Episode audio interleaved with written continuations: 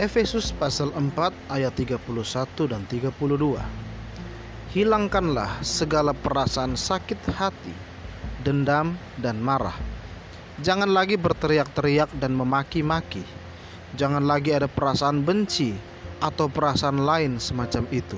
Sebaliknya, hendaklah kalian baik hati dan berbelas kasihan seorang terhadap yang lain dan saling mengampuni sama seperti Allah pun mengampuni kalian melalui Kristus.